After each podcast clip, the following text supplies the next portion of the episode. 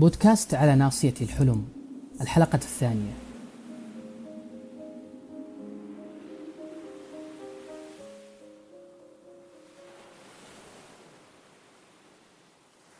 في حديث حول توظيف بعض الشباب في شركته الناشئة بدا صديقي مهتما حتى الثمالة باستمالة وجذب خريج الجامعات ذوي العلامات العالية والتخصصات الدقيقة والملامح الواثقة التي تضاهي ملامح ستيف جوبز وجيف بيسوس وغيرهم.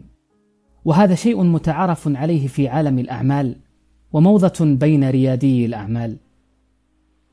لا أنكر إيماني بأن الشكل مهم وأن مهارات التواصل والاتصال والكاريزما في السلوك والكلام أساسيات من أسس جذب العملاء وإنجاح أي مشروع. لكنني أحسست بأن هناك خطأ ما في كلامه. وجدت نفسي أقاطعه متسائلا وماذا عن أخلاقهم يا صديقي؟ ضحك صديقي وهو يعدل من جلسته قائلا أنا أريد موظفا ولا أريد عريسا لابنتي. لا أخفيكم سرا أنني استغربت واندهشت. فصديقي رائد أعمال وسيكون له شأن في يوم ما في عالم التجارة والاستثمار. وهذا يعني أنه سيكون له دور فاعل في تشكيل سوق العمل ورسم ملامح سلوكياته.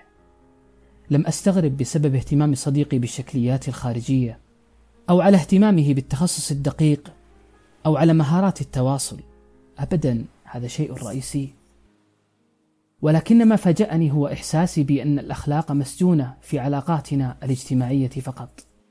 طيب ماذا عن الأعمال؟ سألت صديقي هل الأخلاقيات صارت ديكورا أو مجرد كليشات نتغنى بها في الخطب وفي مجالسنا العائلية؟ لما هذا الفصل بين التجارة والأخلاق؟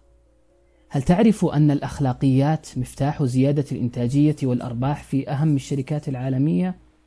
هل تعلم أن أشهر مدارس الإدارة عموما وتخصص إدارة الموارد البشرية خصوصا تستثمر في ابتكار البرامج التدريبية والفعاليات وورش العمل لتعليم الأخلاقيات؟ هل قرأت كتاب البيع بهدف نبيل؟ وهل قرأت فيه أن عمل أطر أخلاقية لعملك ستعود عليك بالنفع المادي قبل حتى النفع المعنوي؟ بسبب هذا الحوار وهذه القصة كتبت ذات يوم تغريدة في تويتر تقول: الأخلاقيات هي التخصص الوحيد الذي قد يرسب فيه الأكاديمي المخضرم.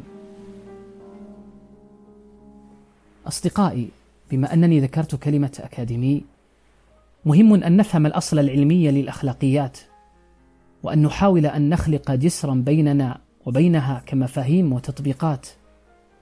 إنها علامة شخصية قوية تجعلك مثالا ونجما يهتدى به. وهي رأس مال يجب أن يتحاسد الناس على امتلاك أحدهم لها فالأخلاق الرفيعة تستر الزلات وتغطي الخطيئات ولئن فاتك شيء من علم أو مال أو منصب فلا عليك إن وهبت الخلق فإنه الهبة العظمى. صدقني لن تندم على امتلاكك رأس المال الفكري لن تندم على تبني الرحمة والكرم والإخلاص واللطف فستأتيك العناية الإلهية من حيث لا تشعر وتتخطفك الفرص من حيث لا تعلم وتفتح لك أبواب الخير من كل اتجاه. ولكي لا ندخل في عموميات القول دعوني أضع لكم بعض الأمثلة التي تبرر لماذا نعتبر الأخلاق رأس مال فكري لأي عمل تجاري. إن حسن التواصل واحترام معايير الجودة واحترام الوقت خصوصية الزملاء والعملاء الأمانة والإخلاص في أداء المهام كلها تطبيقات للأخلاقيات كلها أساسيات في تعظيم الإنتاجية والربحية وكلها عوامل جذب لا تقل أهمية عن التخصص الدقيق والجاذبية الشكلية والكاريزما بإمكاننا وضع قواعد للمنظومة الأخلاقية التي نتمنى أن تنتشر في مجالات خارج مجال العلاقات الاجتماعية. ولنسمي هذه المنظومة بمحرك الدفع الرباعي للأخلاق. وهي تشتمل على التعامل مع الناس من منطلق التقدير والاهتمام دون التحقير والانتقام. العدل والمساواة دون الظلم والمحاباة. الإخلاص والوفاء دون مواربة أو شحناء. التهذيب والاحترام دون تأنيب أو صدام. عندما ألقي نظرة خاطفة بل عميقة لمجتمعنا والروابط التي تجمع أفراده أبتسم لا إراديا. ثم أضع رأسي على الوسادة وأنام في راحة بهل. مجتمعنا بني على أخلاق وركائز ضاربة في جذور الإنسانية.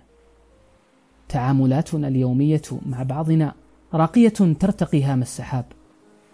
تفاعلاتنا في قضايا المجتمع تنبع من ينبوع أخلاقي لا ينضب. فالفروسية والشهامة والتآخي والتكاتف هي أعمدة نقف عليها بلا اهتزاز على سبيل المثال هل تتوقع أن تغفو عيناك إن علمت بمأزق يؤرق صديقك؟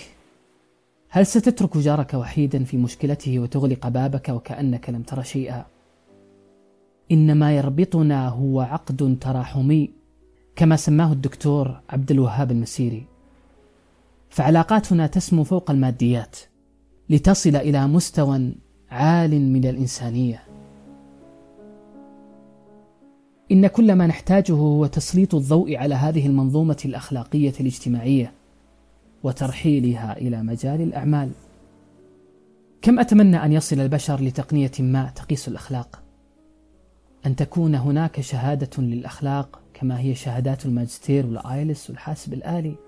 شهادة قياس الأخلاق لو تحققت لكانت أعظم قياس للتوظيف.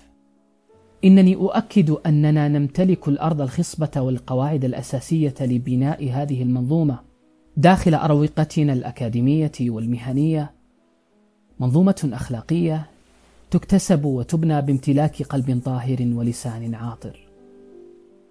في النهاية أصدقائي أقول لكم إن الكثير من الفلاسفة والنفسانيين والأكاديميين نظروا وتناظروا وأثروا وتأثروا بأطروحات حول الأخلاق. لكنهم في اعتقادي اتفقوا على أنها رأس مال من نوع ثمين ونادر. نعم الأخلاق لا تعار ولا تشترى. هي التخصص الوحيد الذي لن تجده يدرس في جامعات الدنيا.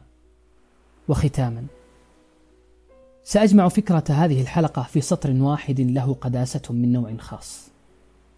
الدين حسن الخلق كما قال رسول الله صلى الله عليه وسلم. لنجعل هذا السطر بل هذه الكلمات الثلاث نبراسا لنا في علاقاتنا الاجتماعية والريادية حتى نقف على ناصية الحلم ونرتقي. في أمان الله.